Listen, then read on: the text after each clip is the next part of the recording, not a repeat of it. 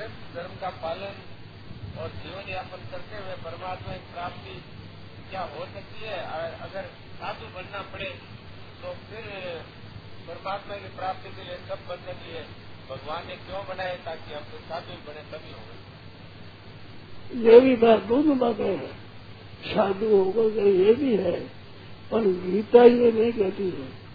अर्जुन को भिक्षा मांग करके निर्वाह करना स्वीकार करता है, सब छोड़ करके उसको युद्ध में लगाया भगवान। ने गीता में ये बात नहीं सुना परमात्मा की प्राप्ति गिरफ्त में रहते हैं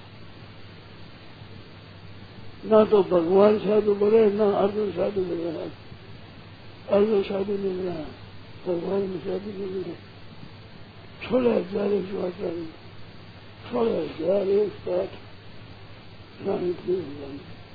अरे एक दस हज़ार या एक एक एक और दस सोलह एक भगवान के एक सोलह हज़ार एक सौ आठ रानियाँ एक एक रानी के दस दस तो बच्चा एक एक कन्या सब